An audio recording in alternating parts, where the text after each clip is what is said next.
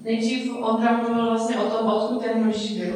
Vlastně to, že, že vyrůstal na, na faraonově dvoře, o faraonovi dneska budeme mluvit, tak je možný, že s tím faraonem právě vyrůstal. Když vyrostl, tak vlastně pochopil, co se děje, že, že, právě, že egyptiané nějak zotručují Izraelity. A tak se k tomu nějak chtěl postavit, ale nedokázal se s tím nějak moc šikovně, šikovně vynaložit a zabil jednoho z egyptianů. A v reakci na to utekl, vlastně toho útěku si namluvil dívku, kterou si později vzal a vlastně takhle strávil několik desítek let eh, mimo Egypt. Um, Jednoho dne, když byl pást ovce, tak uviděl hořící keš, skrze který, skrze který k němu promluvil hospodin. A krom toho, že mu řekl, že řekl hospodinovo jméno, což je hodně velký moment Bibli, tak vlastně, že mu řekl Možíšovi vůbec eh, ten jeho, ten jeho plán, nebo to, co, to, co má hospodin s ním eh, v plánu. A to je právě to, že se mám vrátit do toho Egypta a vysvobodit ty Izraelity. A tak uh, mohli jsme tam číst, že, že Možíš tu chvíli má několik námitek. Má tam říká, že kdo jsem já, jak mi Izraelci uvěří, že mi hospodine ty posíláš. Nevěří mi ani egyptiané, ani Izraelité a neumím mluvit. Hned vysype tam prostě z místa několik, několik výmluv, proč on to nemá dělat. A tak možná mi to přijde ideální začátek toho si představit, v jaký kůži ten Možíš byl. A možná si to nemusíme představit v takovém měřítku jako on. Pravděpodobně nikdo z nás nedělal tak velký průšvih jako on. Ale můžu to představit na něčem menším. Představte si, že, že máte babičku a dědu, kteří, kteří mají nějaký záhony s kytkama a vy, vy jste nich na návštěvě a omylem během nějaké hry pošlapete nějaké ty kytky. A tak oni jsou na vás naštvaní, ale nechají to být. A pak za pár týdnů vás rodiče pošlo a jdete zpátky k ty babice a dědovi a vezmete ty zbylé květiny, které si řeknou, no, tady se budou mít ty kytky u nás líp, babička s dědou se ani oni tolik nestarají, tak je všechny vemte a přineste je, přineste je zpátky k nám a my se tady o ně postaráme. Tak když bych si osobně jenom já představila tohle, tak mě už je už tohle blbý. Na to, ještě když si to vezmeme v tom Možíšově měřítku, že on prostě udělal v nějaké zemi úplně ohromný průšvih, a teď se tam má vrátit. A ne, že se tam má vrátit, ale ještě udělat další velký průšvih. A což znamená prostě odvíst, odvíst celou jejich pracovní sílu, vlastně, kterou, kterou tam využívají.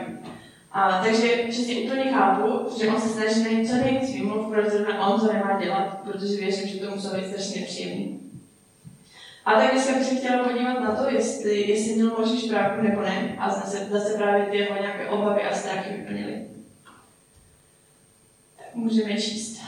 Moží s Áronem tedy šli k faraonovi a řekli mu, tak to praví hospodin, Bůh, Bůh Izraele, propust můj lid, aby mi konali slavnost na poušti.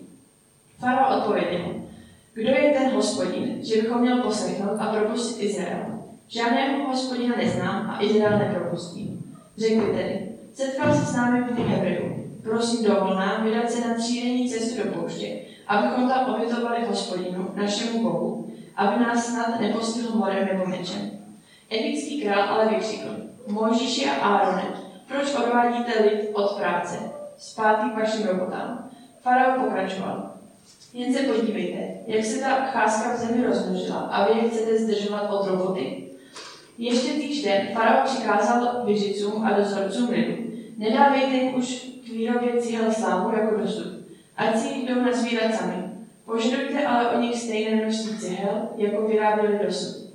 Nic jim neslibujte, vždyť zahálejí. To proto vykřikují, pojďme obětovat našemu Bohu. Zavalte ty mužské dřinou, ať mají co dělat a přestanou poslouchat báchorky. Běžici a dozorci tedy vyšli a řekli lidu, tak praví farao, nebudu vám dávat slámu, jděte si ji sbírat, kde chcete, kde chcete, ale z práce, kterou musíte odvést, se nic nesleví. A tak se lid rozběhl po celé egyptské zemi, aby na steništích paběrkoval slámu. Vilici je poháněli, odmějte svou práci, stejný denní úkol, jako když byla sláma. Pak tam probíhá nějaký krátký rozhovor, který teď pro ten náš příběh není důležitý a pokračuje to. Izraelští předáci viděli, že je s nimi zle. Museli totiž říkat, ať z vašich denních odvodů nechybí ani cihla. Cestou od faraona potkali Možíše a Árona, kteří jim tam přišli naproti. Předáci jim řekli, ať na vás hospodin pohledne a soudí. Zošklivili jste nás, zošklivili jste nás faraonovi a jeho dvořanům. Dali jste jim rukou meč, který nás zahubí. Moží se obrátil na hospodina. Pane můj, ptal se, proč tento lid tak trápíš? Proč jsi mě sem vůbec poslal? Od chvíle, když jsem přišel, abych tvým jménem mluvil faraonovi, se lidu vede ještě hůř a ty svůj lid vůbec nevysvobozuješ. Tak teď si vemte ty, ty pocity, o kterých jsem mluvila předtím, než jsem četl tenhle ten úsek. A teď vlastně Mojžíš se vrací do, do toho Egypta, vrací se tam s těma všema pocitama a vlastně se tam vrací trochu jako nečitel. A tak vidíme, že Mojžíš tam přichází k faraonovi a přijde za ním, řekne mu všechno, co má. A ta, ta reakce toho faraona je, kdo je ten hospodin, že bych ho měl poslechnout a propustit Izrael. Jak kdyby mu říkal, ty se zbláznil, co je mi do toho, že ty máš nějakého boha a já bych ho měl poslouchat, když já v ní nevěřím. A Možíšovi se vysměje a vlastně, aby toho nebylo málo, tak eh, ještě za trest to ještě Izraelitu stíží a musí o to víc pracovat. O chvilku vlastně později tam čteme, že, že i ty Izraelity, že on, on je potká, ty Izraelité mu nadávají. Dokonce v ekumenickém překladu použijí slova jako vy jste pokáleli naši pověst. Což mi přijde, když už jsou takový slova v Bibli, že to muselo být fakt špatný. A tady se stane přesně to, čeho se Možíš obával. Ani egyptiané, ani Izraelité mu nevěří a dokonce mu nadávají. A zde se stane přesně to, co, co Mojžíš očekával, že se stane. A i přesto, že pravděpodobně Bůh věděl, že, že to takto dopadne, tak, eh, tak do toho chtěl jít a použít právě Mojžíše a nikoho jiného. A, a Mojžíš to udělal. I když, I když se vyplnily jeho obavy, tak, eh, tak on z toho necouvne. Vidíme, že je zoufalý, že, že vlastně ten, ten text končí o eh, hospodine, proč se tohle to děje. Ale, ale ani tak to nevzdává. A, a možná, a možná je to díky tomu, že Možíš už má nějakou silnou zkušenost s Bohem. Vidí, vidí v něm právě toho všemohoucí Boha, který dokáže cokoliv. A tak za to bojuje dál, protože je a chce být poslušný. A jediný, jediný co, na co v tuhle chvíli spolíhá, je, že, že Bůh, to, Bůh, který ho on zná, tak jako zná, takže bude jednat a to všechno zařídí tak, eh, tak moje možná taková první, první myšlenka k tomuhle textu je, uh, myslíme na věci, které pro nás Bůh dělá, abychom pak měli méně pochybností. Možíš měl silnou zkušenost s Bohem a díky tomu mohl nějak zvládnout tu, tu jeho mysli nebo nějak v ní vůbec pokračovat dál. Uh, kdybychom v tom textu pokračovali dál, tak, uh, tak bychom se dočetli o tzv. egyptských ranách je, je tam řeč o deseti pohromách, které nějak služovaly Egypt, aby obněkčili faraona a dopustil ten lid Egypta. Uh, není, to, není to něco, čeho bych se dneska chtěla věnovat, tak to jen zkusím si tak v krátkosti. Uh, stane se teda deset nějakých pohrom. První je proměna řeky Nil v krev. Uh, myslím si, že to musela být strašně velká ráda pro Egypt, protože Nil byl pro Egypt posvátnou půdou a taky to bylo něco, díky čemu měli ohromný, ohromný přínosy v úrodě. druhý je rozmnožení žab po celém území. Dokonce čteme, že žáby se nacházely i v komnatách faraona. O, dále přemnožení hmyzu, pravděpodobně komáru. Dále přemnožení much, následuje dobyčí mor, kdy, kdy Egyptu umírají o, veškerý, veškerý dobytek, koně, velbloudi a tak dále. O, dále jsou vředy, následuje silné krpobytí, které zasáhlo, zasáhlo nejen úrodu, ale dokonce pobije, zbý, čteme tam, že pobije i zbývající zvěř, která, která přežila. A pak na zemi dopadnou kobylky, které spasou zbývající úrodu, kterou, kterou nezničily ty kroupy. Následuje tma, a slunce bylo v Egyptě zboštěno a nyní vlastně bylo zastíněno zásahem Boha. Takže docela jako ego Egyptianů dostávalo, dostávalo na frak, plus vlastně nebyli, vlastně všechno, všechno mi zmizelo, nebyl žádný dobytek úrodu nic. A poslední nejtvrdší ráno byly, byla umrtí všech prvorozených. A tohle poslední ráno bude, příští kázání začínat. nicméně v Bibli ještě čteme, že, že tady ty rány, takže Izraelci zjevně první tři rány museli, museli taky z, nějak snášet, nicméně všech těch zbývajících rán byly ušetřeny. A pravděpodobně, pravděpodobně to bylo proto, aby poznali, jaký je vlastně ten život eh, bez Boha, jak, jak ty egyptiané bez Boha, jak by to mohlo v budoucnu pro ně vypadat a aby se toho v budoucnu vyvarovali. A, a tak tady můžeme právě vidět, eh, vidět to, o čem jsem mluvila předtím.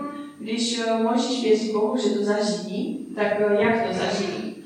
Přijde mi, že, že v tomto momentu je i vidět, že, že Bůh má fakt plán že možná my jako lidi, bychom, když bychom přišli do Egypta, zjistili bychom, že nám tam nic nevychází podle plánu a že vlastně všechno je špatný, tak vlastně možná bychom to dělali tak, že bychom se zbalili a prostě už tam nezůstávali.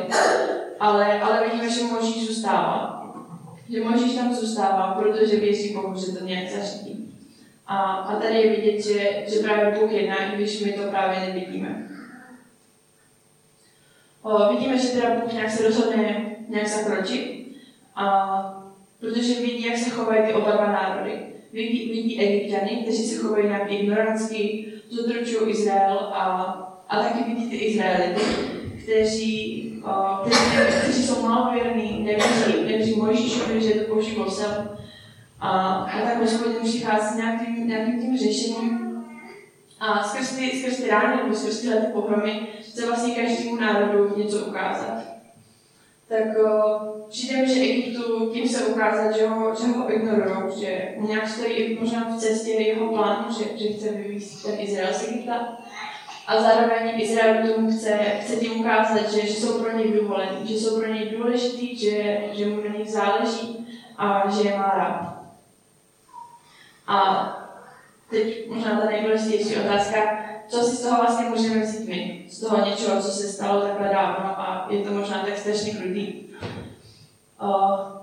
Podle to v dnešní době neznamená, že, že když půjdeme proti Bohu, takže se nám budou dít špatné věci.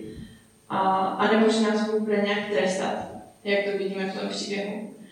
Ale podle mě se to celé mění příchodem Ježíše na zem a jeho obětí právě na kříži. Přijde mi, že strašně hezky to ilustruje jeden příběh v Novém zákoně o, o marnotratném synu. Je to příběh o tom, kdy otec má dva syny a jeden z těch dvou synů si řekne o svoji část dědictví vlastně ještě za života toho otce a rozhodne se odejít, odejde všechny, všechny ty peníze, co vlastně dostal, taky prohýří a o, nakonec nemá co jiného dělat, vlastně než se vrátit, protože nemá na jídlo, na spaní, vůbec na nic. A ten otec vlastně celou dobu doma nějak ho nepřemlouvá, nejde za ním nic takového. A vlastně po, po nějaké té době se ten syn vrací domů. A otec toho má si nakonec ohromnou radost a udělá i velikou oslavu.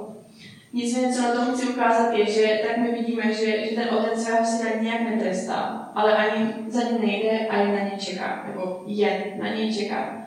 A podle mě to může být stejný v dnešní době. Myslím si, že Bůh nás nebude trestat, nebude dělat žádné špatné věci proti nám. A možná nás prostě fakt jen nechá být a bude čekat, až se, až se my vrátíme k němu. A tak takhle to může možná vypadat, když se, když se rozhodneme nějak ignorovat Boha nebo neposlouchat ho. A pokud se rozhodneme pro opak, tak když žijeme s Bohem, tak nám vlastně dává všechno, co potřebujeme. Stará se o nás i za hranice nějakých našich potřeb, a, a chrání nás a všechno nám ukazuje prakticky. A, a tak si myslím, že to není o tom, že se nám nebudou dít ty špatné věci. Pravděpodobně budeme mít v životě špatné věci. Nikde v Bibli ani nečteme, že když člověk je křesťan, že se mu budou dít jenom dobré věci. Ale, ale je to o tom, že budeme mít nějakou jistotu, o které máme v Bibli nespočetněkrát napsáno, že se o nás Bůh postará. A bude to vypadat třeba tak, že, že, budeme, že když třeba budeme mít problém na to, abychom zaplatili nájem, tak, tak pár týdnů třeba předtím se zrovna objeví někdo, kdo se rozhodne, kdo za mnou přijde a řekne mi, hele, já chci pomoct, chci ti tady půjčit nějaké peníze a my budeme mít jak zaplatit ten nájem. Je to možné, že to bude vypadat tak, že když nebudeme mít moc najít žádnou práci, jak už třeba v okolí nebo v oboru, tak, tak fakt se to nakonec začne tak, že ji nejdeme. Um, a nebo to může vypadat tak, že, že vztahy, ať už který máme třeba v rodině nebo u známých, který nějak nefungují, jak bychom si přáli nebo jak bychom chtěli, tak se nějak můžou začít měnit, nebo alespoň budeme mít cílu prostě na to, na to zvládat ty vztahy. Dokonce i máme určitá privilegia, který už si každý z nás teď známe jako, jako je modlitba, jako je Bible, je to nějaký průvodce do života. Uh, můžeme naslouchat Bohu a, a tak dále. A tak si myslím, že, že když přijdou těžké věci a my se tomu nějak dokážeme postavit, jako jak se tomu postavil Mojžíš, a dáme ty naše těžkosti, těžkosti Bohu, tak on v tom bude jednat. Nějaký můj závěr? Bůh nás má rád a bude pro nás také dělat velké věci. Nezapomínejme na jeho jednání v našich životech. Napadlo mi k tomu ještě, ještě jedna věc. O, možná přijde mi, že, že jako lidi často a rádi zapomínáme některé věci. Tak možná vám chtěla takovou výzvu, možná o, můžete zkusit, nebo ne, je to na vás, ale vzít si, vzít si třeba nějaký deníček, nějaký sešit a možná si zapisovat ty věci, které jste, které jste začali s Bohem, nebo, nebo to, co pro vás udělal Bůh. Možná i, možná i si vzít Bibli a vypsat si věci z Bible, kdy vidíme, že Bůh v těch určitých situacích jedná a právě se připravit na těžší chvíle, které přijdou, abychom, abychom se pak mohli připomínat ty věci, do kterých Bůh zasáhl.